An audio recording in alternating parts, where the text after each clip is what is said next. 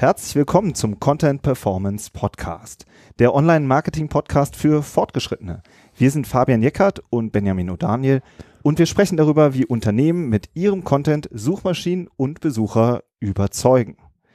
Die Folge heute Führung in der Online-Marketing-Welt. Wie werde ich eine gute Führungskraft? Ja, heute haben wir einen Gast, Bernd Gerob. Erstmal vielen Dank, dass du da bist.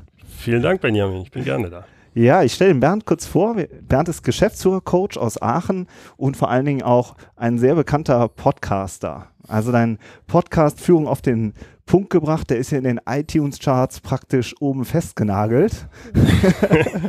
das hat auch einen Grund. Ja. Der ist nämlich sehr gut und ähm, du hast schon wahnsinnige 180 Folgen produziert, glaube ich. 179 war 179 ja, und echt viele Hörer. Ja, was mir persönlich echt gut gefällt, ist, du bist ja, finde ich, ein Vertreter einer sehr modernen Führungskultur und bist halt sehr open-minded, stellst auch irgendwie auch viele neue Ansätze vor und ähm, ja, gleichzeitig bist du aber irgendwie mal handfest und praxisnah. Eigentlich genau so, wie wir unseren Podcast auch gerne gestalten möchten. Wunderbar. ja, das Thema Führung im Online-Marketing finden wir persönlich schon sehr spannend. Mhm. Hm, vielleicht nochmal kurz zur Erklärung, warum wir das Thema eigentlich gerne besprechen möchten. Ja, Online-Marketing-Abteilungen, die entwickeln sich ja sehr dynamisch, wachsen mhm. sehr schnell, wie auch ähm, eigentlich viele digital getriebene Unternehmen. Man hat ein sehr schnelles Wachstum, zum Teil auch mal sehr herbe Abstürze. Man hat viele junge Mitarbeiter, auch diese Techies und Kreative, wie wir zwar ja auch sind, mhm. ja, der, der Techie auf der einen, der Kreative auf der anderen, die muss man irgendwie auch unter einen Hut kriegen. Ja. Die muss man steuern, die muss man koordinieren. Mm, man hängt auch in, einer, in Hierarchieebenen fest, ja. Und wir finden dieses Zusammenspiel einfach sehr spannend, weil sich an dem ähm, Zusammenspiel ja auch letztlich der Erfolg der Arbeit ähm, entscheidet mhm. und damit das Ranking und damit auch der Umsatz. So, und das ist dann Stimmt. wieder so unser Thema. ja, ich steige einfach mal ein mhm. in der ersten Frage. Also wir haben so, wir sind ja beide Mitte, Ende 30 und sehen das ja auch in unserem Umfeld. Viele stolpern ja regelrecht in die Leitungsfunktion rein, mhm. wenn man das so sagen darf. Ja, mhm. also die, ähm, man ist eine gute Fachkraft, man gibt viele Impulse, das Unternehmen wächst stark und es werden neue Leute eingestellt und auf einmal ist man irgendwie ähm, Führungskraft. Mhm. So, wie verändert sich denn da eigentlich die Rolle? Du sprichst das, finde ich, sehr schön an, dass genau das passiert. Du hast eigentlich eine neue Rolle. Mhm. Und damit haben die meisten eine Schwierigkeit, denn sie sind bisher sehr gut gewesen in dem, was sie getan haben, waren, was weiß ich, der beste SEO oder der beste Texter. Und jetzt kommt der Chef und sagt, du, du leitest jetzt mal die Gruppe, du machst das so gut. Und dann sagt der äh, SEO oder der Texter, ja, ich habe das noch nie gemacht. Und dann sagt der Chef, meistens sind es ja so kleine, mittlere Unternehmen, so äh, Startups, ja, habe ich auch nicht gelernt, das lernst du schon. Also man wird ins kalte Wasser geworfen fühlt sich teilweise dann auch ein bisschen unwohl damit. Und jetzt kommt genau dieses psychologisches Problem. Eigentlich habe ich jetzt die Rolle zu führen. Das heißt, das ist meine Aufgabe. Ich bin aber immer noch in diesem Expertenmodus drin. Ich bin ja. der beste Texter, ich bin der beste SEO. Also falle ich sehr schnell auch wieder in meine alten Rollen zurück, nämlich in die Rolle des SEOs. Und da ist ein äh, Riesenproblem, ich muss mir die Zeit nehmen, mich da rauszuziehen. Das ist eine erste Sache, die die meisten nicht machen. Ich muss mich damit beschäftigen. Was heißt denn führen? Wie, wie, ich muss also, die meisten sagen, ja, wenn du Chef bist, dann äh, sagst du halt, was Sache ist. Das ist es ja nicht. Es ist, ich, wenn ich gerade in, in, in so einer Welt will ich ja Leute haben, die mitdenken, die eigentlich nachher besser sind als ich. Ja. Jetzt haben wir schon das erste Problem. Ich war ja bisher der Beste und jetzt soll ich darauf achten, soll ich meine Mitarbeiter dahin bringen, dass die besser sind als ich. Das ist hm. schon mal für mich von der Psyche her gar nicht so einfach, weil bisher ist mein ganzes Selbstbewusstsein ja darauf gebaut, dass ich der King bin, dass hm. ich der beste SEO bin. Darauf bin ich auch stolz. Ich bin noch nicht stolz, Führungskraft zu sein, weil das habe ich nie gelernt. Wahrscheinlich mache ich da viele Fehler das ist schon mal eine, eine, eine mhm. zwiespältige Situation. Und äh, ich glaube, das Wichtigste da ist, ein, dass da einem das erstmal überhaupt bewusst wird. Dass ich sage, ja, ich muss mich verändern. Meine Rolle hat sich verändert. Da muss ich reinwachsen. Das ist ähnlich wie, wenn ich auf einmal Kinder habe. Das hat mich auch niemand darauf vorbereitet. Äh, ich komme gleich drauf. Es gibt durchaus Möglichkeiten, sich vorzubereiten, Führungskraft zu werden. Aber wie das halt auch als Elternteil ist, werde ich dann Fehler machen. Und das ist bei einer Führungskraft genauso. Das muss ich mir dann verzeihen. Aber ich muss immer wieder anfangen damit. Ich muss immer wieder mich in diese Rolle reinbringen. Selbst wenn ich so im Abends dann sage, naja, da hast du wieder die Hälfte der Zeit eigentlich nur als SEO warst du unterwegs. Du solltest doch als Führungskraft unterwegs sein. Das ist, glaube ich, für viele eine Schwierigkeit, ja.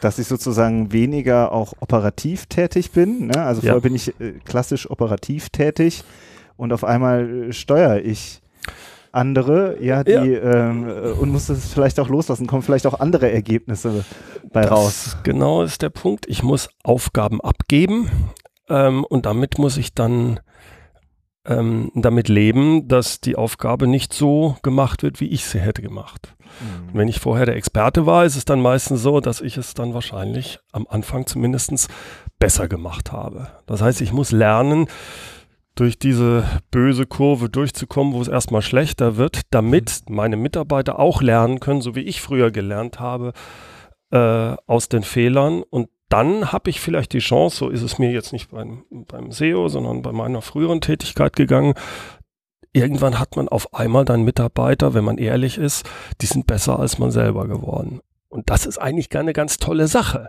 Hm. Nur in dem Moment, wo das ja. passiert, findet man das gar nicht toll, ja. weil man ja immer noch von seiner Denke, von seiner Psyche her ist äh, und sich so definiert, dass man der beste Texter oder der beste SEO ist. Ist man dann nicht mehr.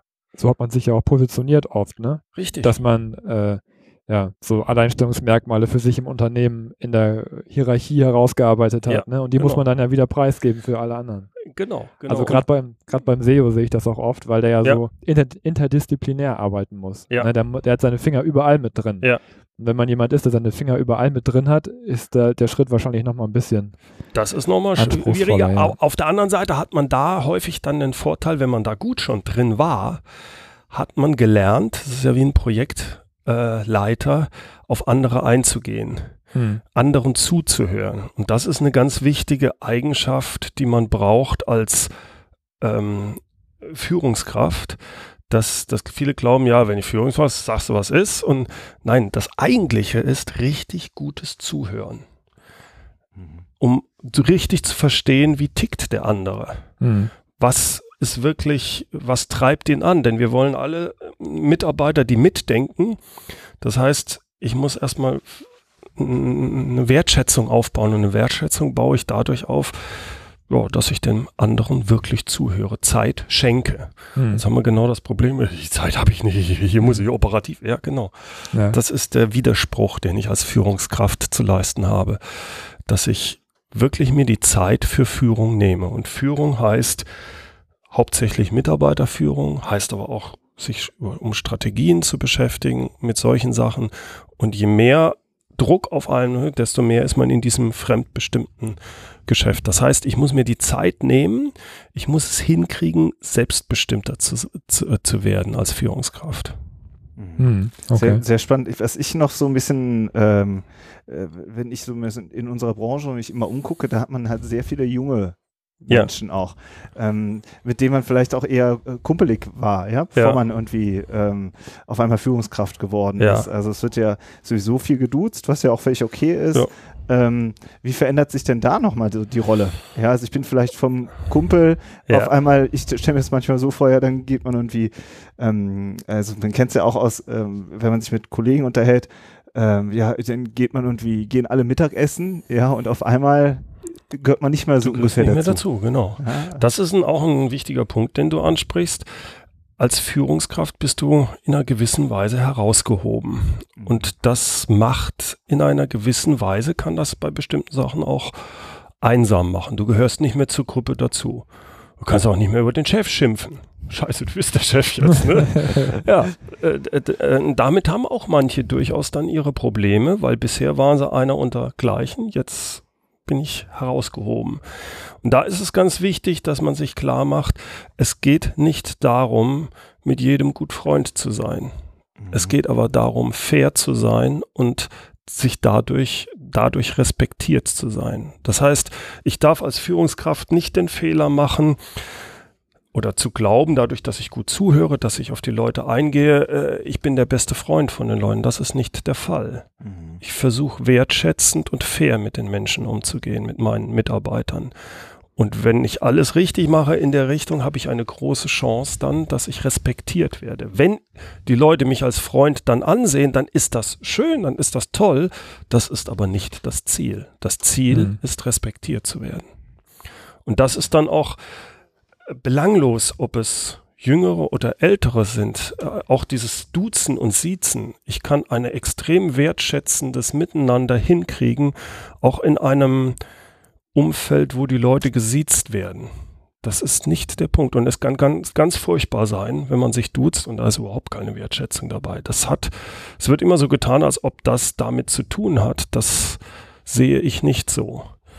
Auch ob da jetzt ein Feel-Good-Manager durch die Gegend läuft oder nicht, äh, das ist vordergründig. Das Eigentliche ist die Wertschätzung, dass wirklich, dass die Führungskraft das ehrliche Bestreben hat, ich möchte meine Mitarbeiter weiterentwickeln. Wir sind ein Team, ich helfe denen, äh, das Beste, äh, dass die das Beste aus sich auch machen können. Nicht nur das Beste leisten können. Das ist das eine ganz entscheidende Sache, sondern dass dass ich denen helfe, ein Feedback gebe, den, die, die so weit fordere, dass sie nicht überfordert sind, aber dass es trotzdem denen Spaß macht. Ja, da, darum geht es eigentlich. Mhm super, sehr spannend. Mhm. Finde ich total gut. Also eben auch, weil ich mich das eben auch mal viel frage, dieses, äh, ja, die Wohlfühlatmosphäre schaffen, ja, und äh, wir, wir machen alle abends Party und so. Ist es das wirklich, ja? Oder ist es eben, was du gesagt hast, die Wertschätzung bringen, sich fair auch gegenüber allen zu verhalten? Ja. Ähm, das ist ja fast schon das Gegenteil von Kumpel sein, ja, weil dann sind halt die drei sind meine Kumpels und die anderen sind nicht meine Kumpels oder ich weiß nicht ja. was, ja, ich, ich äh, ähm, habe automatisch dann vielleicht meine Lieblinge und das ist dann das Gegenteil von, von fairem Richtig. Miteinander.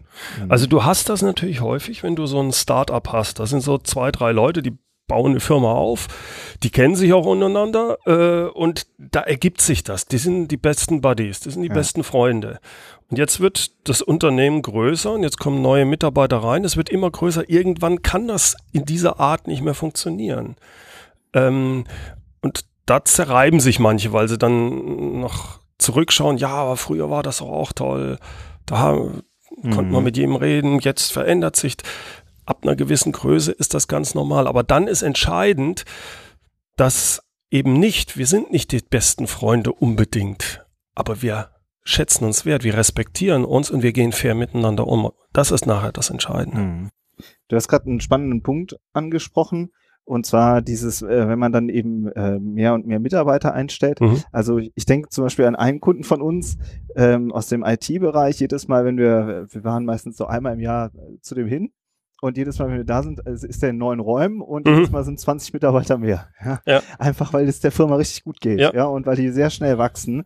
Und äh, wir sind jedes Mal total baff, was die halt für eine Power natürlich auch mhm. entwickeln durch die neuen Mitarbeiter. Aber ähm, das ist ja schon auch ein gefährlicher Punkt, ja? ja. Also wenn ich jetzt so schnell so viele neue Mitarbeiter einstelle, ähm, wo muss ich denn aus deiner äh, Sicht darauf, auf was muss ich achten oder so, oder was sind, was sind da so ein bisschen die Gefahren? Äh, also wenn du extrem schnell wächst, also immer neue Mitarbeiter, du musst eine verdammt gute Vision haben, wo die Leute ankoppeln können und du musst dir anschauen, ab ab bestimmten Größen kommt es zu neuen Organisationsformen. Mhm. Du bekommst bestimmt jetzt, also die erste ist die typische Wachstumshürde beim ganz kleinen Unternehmen. Zwei, drei Mann ist ein Chef und dann hat er einen vierten, dann holt er noch einen fünften Programmierer rein, den sechsten SEO, was weiß ich. Und irgendwann wird es ihm zu viel. Und dann braucht er eine Zwischenschicht. Ne? Also Gruppenleiter zum Beispiel. So, das funktioniert dann auch noch bis 50, 16. Auf einmal brauchst du, ja, wir brauchen nicht nur die Gruppe, wir brauchen vielleicht eine Abteilung dafür. Und schon baust du wieder eine Struktur ein. Und jetzt musst du, als sagen wir mal, der Unternehmer, der das beobachtet, wenn ihr jetzt schnell wächst, dann wachsen diese Strukturen mit.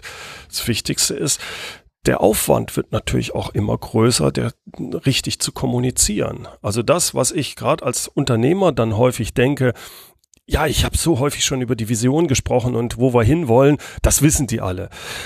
Nein, wissen sie nicht.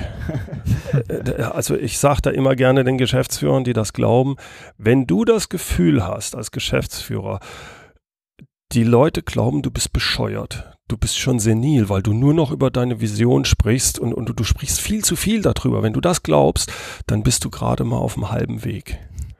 Du kannst gar nicht genügend drüber sprechen. Dir kommt es nur so vor, weil du ständig damit dich beschäftigst. Aber äh, du kriegst ja nur einen Bruchteil der Leute, kriegt das mit. Du redest ja immer mit noch anderen Leuten. Du musst es auch immer wieder anders ver verpacken, je nachdem, wie der andere drauf ist. Und dann ab einer gewissen Größe ist es ganz wichtig, dass du vor allem deine Direct Reports abholst, also die seine deine Abteilungsleiter, dass du dich viel Zeit mit denen auch verbringst, damit die auch wirklich auch diese Vision leben und deine deine Idee mittragen, deine Vorstellung deiner Werte und, und so weiter. Mhm. Und das ist eine Riesenherausforderung bei solchen, wenn sowas extrem schnell wächst, ja. Natürlich kann ich das dann mit so, so, so machen, dass ich sage, so, wir haben hier ein Bällebad und was weiß ich nicht alles. Das ist aber vordergründig. Ja. Das ist schön, wenn man das hat. Also ich erinnere mich, wir hatten damals auch dann einen tollen Raum, wo wir gesagt haben, da ist, nehmen wir, kann man, ist ein Billardtisch drin. Wir spielen Billard, um einfach so frei das ist nice to have, das ist aber nicht kriegsentscheidend. Ja, das ist der mhm. obligatorische Kicker. Ja, genau. Den keiner benutzt, weil so viel zu tun ist. Ja, ja also ich würde gerne noch mal ein bisschen auf diese, diese äh, Konflikte eingehen, ja. die gelöst werden durch Führung. Ne? Also ähm, es geht ja, viel, der, der Feel-Good-Manager, der ist dann dafür da, dass sich alle gut fühlen, aber es geht ja, also gute Führung zeigt sich ja eigentlich erst, wenn es ums Eingemachte geht. Ne? Ja. Wenn sozusagen Entscheidungen getroffen werden oder wenn überhaupt erstmal ähm, entschieden werden muss, ob man eine Sache macht oder nicht. Mhm. Na, ich möchte gerne darauf hinaus, im letzten, vorletzten Podcast haben wir über einen Relaunch gesprochen zum Beispiel. Und da ging es ja auch darum, dass man sich erstmal die Frage stellt, brauchen wir das überhaupt? Mhm. Ja, und dass es Kräfte im Unternehmen oder auch außerhalb des Unternehmens gibt, die diesen Relaunch gerne machen möchten ja. Und dass zum Beispiel der SEO da steht und sagt, oh Gott, oh Gott, bitte nicht. Ja? Mhm. Wir können noch 100 andere Sachen machen, die alle ja. viel sinnvoller sind, als den Relaunch und damit unser Umsatz zu gefährden. Ja, ja. ja das heißt, da ist man ja als SEO, wenn man äh, dann auch so in der Hierarchie eher unten angesiedelt ist, sage ich jetzt einfach mal so, mhm. man ist vielleicht auch sogar jung, ja, und, und ähm, muss sich dann aber durchsetzen gegenüber zum Beispiel einer externen Agentur, einem Geschäftsführer, mhm. der da was verkaufen möchte, ja der vielleicht auch mit dem Chef sich äh, kennt ne, und mhm. dann gesagt hat, mach doch mal einen Relaunch. Und dann komme ich an als 25-Jähriger und sage, ja, nee, das, die Idee ist nicht so gut. Ja. Ne? So, das ist ja auch eine Form von Führung von unten nach oben. Ja, ne? Da muss absolut. ich ja fachlich führen, ja. habe aber gar nicht die Position dazu. Ja. Wie, willst, wie willst du das? Was für Tipps Also was du, du ansprichst, ist das prinzipielle Pro äh, Problem häufig von auch von Projektleitern der CEO, also jemand, der fachlich gut ist, aber keine disziplinarische Führung hat. In dem Fall sogar noch die Schwierigkeit, dass vielleicht den Einfluss auf den Unternehmer, auf den Geschäftsführer hast, deinen Chef des Chefs unter Umständen. Ja. Ne? Das bekommst du nur hin, indem du dir, das geht nicht von heute auf morgen, indem du dir Vertrauen aufgebaut hast in einem Unternehmen, indem du dir einen, ja, in einer gewissen Weise einen Namen gemacht hast. Das ist vollkommen egal. Das kannst du auch als 25-Jähriger. Da gehören ein paar grundsätzliche Sachen mhm. dazu. Das ist, äh, das kann ich eigentlich jedem empfehlen, wenn er sagt, ich möchte gern, dass mein Chef mich hört. Ob das jetzt der Chef, Chef ist, vollkommen egal. Es gibt ein paar grundlegende Sachen. Der Chef muss immer das Vertrauen in dich haben, dass du wirklich nicht das machst für dich, weil du jetzt sagst, ich bin der SEO und ich möchte, hm, sondern dass es wirklich im Sinne des Unternehmens und auch vor allem in seinem Sinne ist. Das hört sich banal an, das ist es aber nicht. Wenn auch nur irgendwo im Hintergrund die Frage, naja, es könnte auch so sein, dann hast du das Vertrauen nicht. Mhm. Dazu gehört dann zum Beispiel in ganz anderen Situationen, also wie baue ich dieses Vertrauen auf zu meinem Chef? Ich werde nie über ihn schlecht reden, auch wenn er es nicht hört. Das ist gar nicht so einfach. Mhm. Ne? Ah, jetzt hat er wieder das entschieden. Oh, naja, kennen wir ja. Allein ja, solche die negativen Sachen. Die Mods-Fraktion gibt es überall. Ja. Exakt. Also ich gehöre als erstes mal nicht zur Mods-Fraktion, wenn ich meinen Chef führen möchte. Das darf, das ist ein absolutes No-Go. Ja. Nochmal, äh, das hört sich einfach an, ist es nicht. Vor mhm. allem, wenn ich in dem Bereich schon war, weil dann muss ich mich einfach zurückhalten. Ich darf aber auch nicht schleimen. Ich muss, äh, äh ich muss mir eine Position erarbeiten, dass mein Chef mir vertraut. Darauf basiert alles. Mhm. Wenn ich jetzt so eine Konstellation habe, dass es vielleicht noch den Chef des Chefs geht, darf ich zum Beispiel nie negativ über den meinen eigenen Chef sprechen. Hört sich auch selbstverständlich an, ist es auch nicht. Es sind häufig die kleinen Zwischenworte, die das machen. Äh, die dritte Sache ist, ich lasse meinen Chef nie ins offene Messer laufen. Das heißt, ich muss ein Gefühl bekommen, wann ich meinem Chef was sagen kann unter vier Augen, wann ich ihn vielleicht sogar vor ihm selbst retten kann. Mhm. Auch das, wenn ich ein guter Mitarbeiter bin, wenn ich das richtig gut drauf habe, dann kann ich meinen Chef führen. Mhm. Ich überlege mir also auch, wenn ich jetzt sage, ach du lieber Himmel, der Chef hat jetzt ähm, mit der Agentur da gesprochen, mit seinem Spezi von früher, der ist auch 50, er ist 50 und der hat ihm da was von so einem Relaunch erzählt. Ach du liebe Shit. Wenn ich das mitkriege und direkt die Türe auf, Chef, ich habe da was gehört, das ist ja ganz furchtbar, das, das darfst du nicht machen ja. und so. Das ist sinnlos. Da wird, der wird direkt in die Gegenposition gehen. Ich muss mir, ich muss mir also wirklich strategisch überlegen, wann sage ich ihm das sinnvoll. Das sage ich ihm nicht, wenn er gerade einen Auftrag verloren hat, wenn er sowieso nicht aufnahmefähig ist. Mhm. Also diese typischen Feedback-Regeln sind da ganz wichtig. Ich muss also mir da Zeit und Energie nehmen, mir zu überlegen, wann ist es sinnvoll, mit ihm zu sprechen, wann ist er aufnahmefähig auch dafür. Mhm.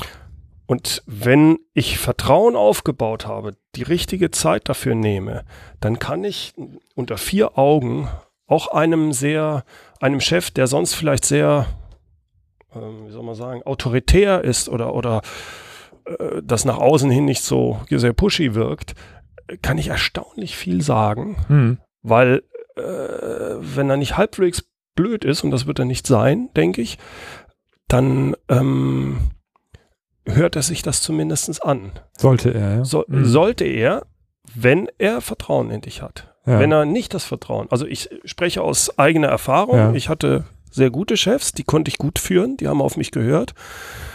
Und ich habe Chefs gehabt, die waren in meinen Augen nicht gut. Und das mhm. habe ich aber auch ausgestrahlt. Und deswegen konnte ich die nicht führen. Mhm. Also der Grund, warum ich die nicht führen konnte, war nicht, weil die schlecht waren, sondern weil ich mich nicht auf sie eingelassen habe. Ah, okay. Ja. Weil ich nicht akzeptiert habe. Und das haben die bewusst oder unbewusst mitbekommen, wie ich mich verhalten habe. Mhm.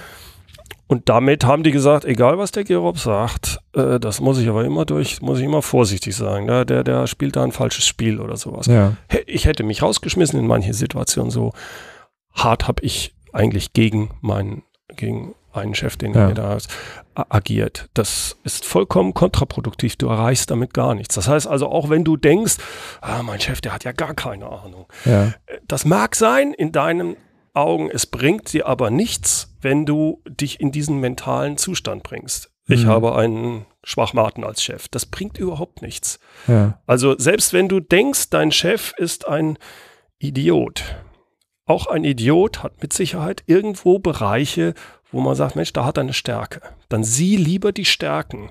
Versuch dich mental so drauf zu sein, dass ich sage, ja, da hat er Schwächen, aber das ist eine Stärke von ihm. Such die Stärke regelrecht. Und wenn du denkst, er hat keine, das ist mein Chef nicht, nimm ein Blatt Papier, schreib's auf. Setz dich zehn Minuten hin und versuch aufzuschreiben, was könnte denn an meinem Chef gut sein? Einfach, um dich mental in einen äh, positiveren State zu bringen, um mit diesem Menschen umzugehen. Ist ähnlich, du kannst es, manchen hilft es auch, wenn ich sage, es ist nicht dein Chef, es ist ein Kunde. Du kannst doch als Vertriebsmann hervorragend mit dem Kunden umgehen. Das ist doch auch ein, in deiner Sicht, ja, der hat auch keine Ahnung, aber das ist halt ein Kunde. Ja. Krieg das hin vom Mindset her, dass du deinen Chef wie einen Kunden siehst. Dann fällt es leichter, sich so zu äh, positionieren, äh, äh mental darauf vorzubereiten.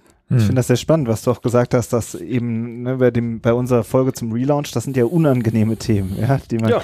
man kommt da irgendwie hin und es ist klar, das gibt einen Konflikt, mhm. so, ja, dass wenn man sich, wenn man damit rausgeht mit ja. seiner fachlichen Meinung und dass du jetzt eben sagst, das ist okay, äh, man muss eben nur sich zusammenreißen, den richtigen Zeitpunkt ja. äh, erwischen. Man muss, man muss grundsätzlich eben das Vertrauen haben und dann geht das durchaus auch. Ja. Ne? So, nur so nach dem Motto, äh, ich gehe jetzt durch die Decke, weil da, da geht wieder alles äh, den Bach runter, so, dann ja. bin ich automatisch in der Mods-Fraktion und äh, kriege am Ende doch nicht meine fachliche Expertise Nein, auf die äh, Schiene gesetzt. Also man mhm. denkt in dem Moment, weil man, also ich kann das gut, sehr gut nachfühlen, weil mhm. ich das häufig auch so gemacht habe und ich weiß im Nachhinein jedes Mal, wenn ich so gemacht habe, wenn ich mich so, wenn ich so agiert habe, so ja.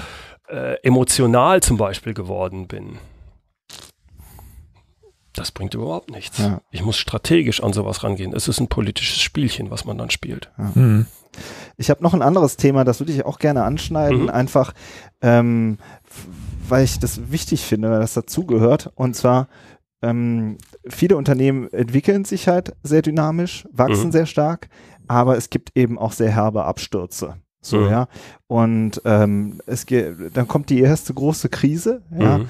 Und dann ähm, hat man auf einmal ganz andere Aufgaben als Führungskraft.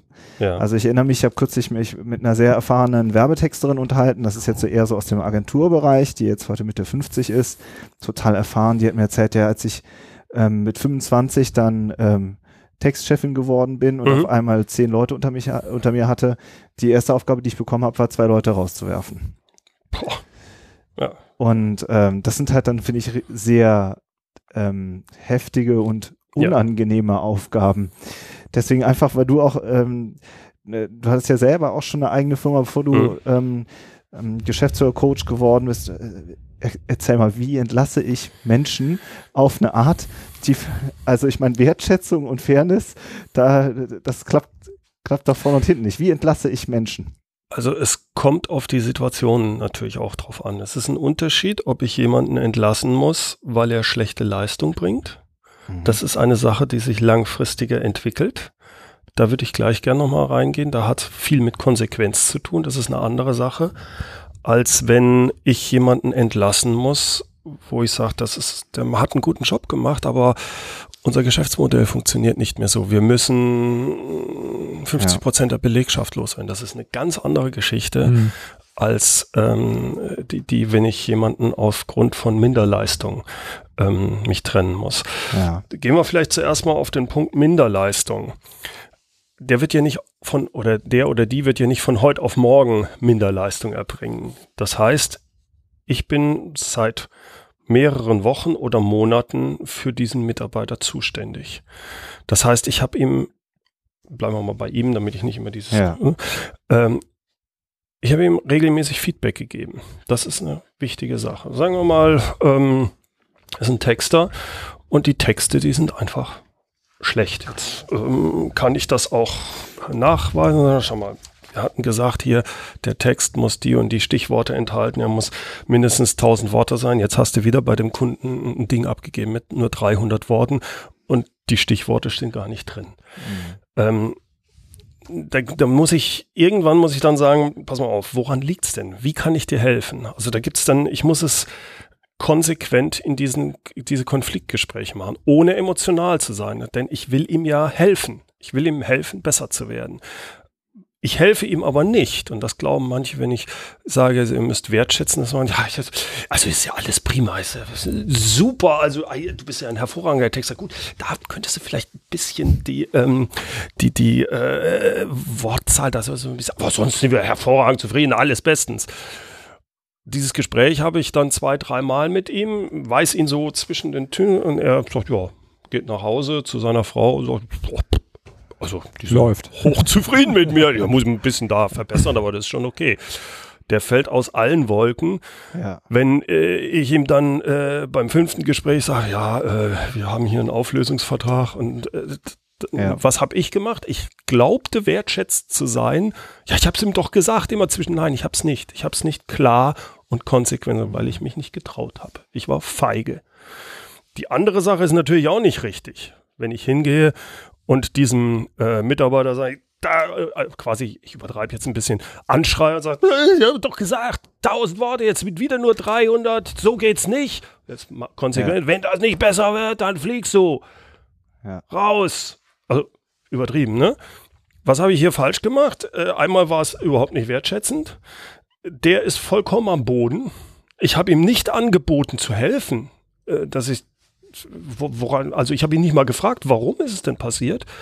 Wenn ich das weiß, kann ich ihm nämlich dann anbieten, vielleicht ja, ich weiß, ich mit den 300 ich, ich wusste überhaupt nicht, was ich schreiben soll über das Gebiet. Deswegen sind es nur 300 Volt. Wir mussten ja den Zeittermin da machen. Dann kann ich ihm helfen. Dann kann ich sagen, pass mal auf, das nächste Mal machen wir so und so. Diese Konsequenz ist wichtig. Ich muss also diese Spagat finden zwischen auf der einen Seite Wertschätzung, auf der einen Seite immer wieder Hilfe geben, aber auf der anderen Seite auch die Konsequenz ansprechen, dass ich irgendwann sage, pass mal auf, wenn sich das nicht bessert, und ich kann das klar machen, dass es so und so bessert, dann werden wir uns im halben Jahr für dich einen anderen Job hier in der, im Unternehmen überlegen müssen oder wir müssen uns von dir trennen. Ich muss irgendwann das so offen sagen. Aber dann immer sagen, ich will das nicht, du willst das nicht. Was können wir tun, damit das nicht passiert? Wie kann ich dir helfen? Und wenn ich diese Gespräche, wenn ich merke, da fällt sowas an, dann muss ich diese Gespräche häufiger führen. Ich muss mir diese Zeit nehmen. Das ist immer wieder am Anfang. Führung heißt, ich muss mir die Zeit dafür nehmen. Das kann ich auch nicht zwischen Tür und Angel machen. Das ist die Weiterentwicklung des Menschen. Und ich muss immer bei diesen, auch bei diesen Konsequenzen dran denken. Es geht nicht darum, emotional mit dem Mitarbeiter zu werden. Selbst wenn ich mich über ihn geärgert habe. Es geht darum, dass ich ihm immer unterstelle, dass er das nicht böswillig macht, sondern ich versuche ihm zu helfen, sich dahin zu entwickeln. Und wenn es gar nicht mehr anders geht, dann kommt die Konsequenz quasi, dass man sich trennt. Aber auch das, wenn es gut gemacht ist, ist eine Sache, dass der andere sagt, ja, kann ich verstehen. Ich hätte mich schon vor drei Wochen rausgeschmissen, weil du hast dir so viel Mühe gegeben, aber ich, ich kann es einfach nicht. Also ich habe solche Situationen auch erlebt, wo er gesagt hat, ähm, dann war er einfach okay, ne? der, die falsche Person Richtig. auf dem falschen Platz. Ja. Und jetzt kommen wir auf die andere Sache, die ist viel kritischer aus meiner Sicht, viel schwieriger.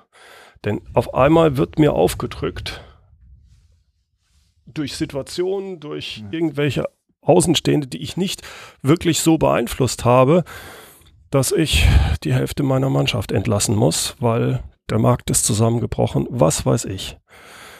Und da gilt es dann nicht, auch wiederum nicht feige zu sein. Das ist das Einzige, was ich da machen kann. Die Wertschätzung ist, dass ich mir die Zeit nehme, mit dem jeweiligen Mitarbeiter und mit Unterstützung äh, von HR oder der Personalabteilung oder auch, wie, wie auch immer, um das klar zu machen und ins Gespräch zu gehen und nicht zu sagen, äh, was, wir müssen 50, ah, gut, das ist eine Personalabteilung, ich bin jetzt mal zwei Wochen in Urlaub, ich, ja. ich will das Gespräch nicht führen. Das wäre absolut feige.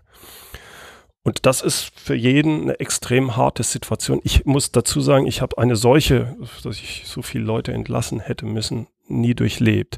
Ich habe mal aber einen Experten gehabt, der sich nur damit beschäftigt, in, in solchen Situationen. Und da ist es günstig, sich Rat von außen zu holen, Coach von außen, der einen als Führungskraft hilft, die richtigen Gespräche zu führen. Denn in den Gesprächen wird es so sein, dass die Leute sehr emotional reagieren und das muss ich, damit muss ich umgehen.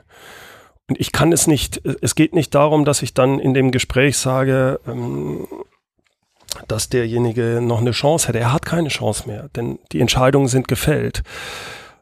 Und jetzt schreit der eine, der andere bekommt einen Heulkrampf. Das muss ich aushalten. Aber darauf kann ich, sollte ich mich vorbereiten. Das Entscheidende, was ich hier mitgeben möchte, ist, dass auch das in einer fairen Art und Weise vollzogen wird, dass ich in dem Moment nicht emotional in eine Gegenposition gehe. Das nimmt mich mit, aber derjenige hasst mich vielleicht auch in dem Moment. Ich bin, das kann passieren. Wenn ich das aber so wertschätzend durchziehe, habe ich eine große Chance, dass er nach einem oder zwei Jahren, wenn sich die Sache, dass er sagt, ja, aber ich fand es gut, dass du es mir wenigstens gesagt hast. Du warst zwei Jahre lang mein Chef, äh, dass du nicht feige gewesen bist und irgendjemand anderen, der es mhm. mir gesagt hat. Das, äh, glaube ich, ist ganz entscheidend. Also wenn, wenn du willst, kann ich dir später diesen Link ja, für die Leute, die in dem Bereich da was haben, habe ich ein, mhm. eine Podcast-Folge, wo es nur um dieses Thema geht. Mhm. Spannend. Vielleicht noch so auch noch eine, eine andere, äh, sozusagen nochmal so eine andere Perspektive. Wir haben jetzt so über Minderleister gesprochen. Mhm. Es gibt ja noch die andere Welt. Und ja. zwar, ähm, also wir beide waren ja früher auch mal festangestellt, ja. bevor wir uns entschieden haben, uns selbstständig zu machen. Mhm. Und ähm, das ist ja schon auch ein Bedürfnis vieler, äh, vieler Menschen, so ihr eigenes Ding zu machen. Und äh, oft sind das ja immer die erfahrenen Fachkräfte, ja, oder ja. die, die man eigentlich vielleicht nicht hätte verlieren wollen die den, ähm, das Unternehmen verlassen. Wie verhindere ich denn das als Führungskraft? Das verhindere ich nicht. Also die, die, ich glaube, diese Vorstellung ist falsch. Ja. Wenn, äh, oder ich formuliere es mal andersrum, es kommt darauf an, warum jemand sagt, ich möchte mich selbstständig machen.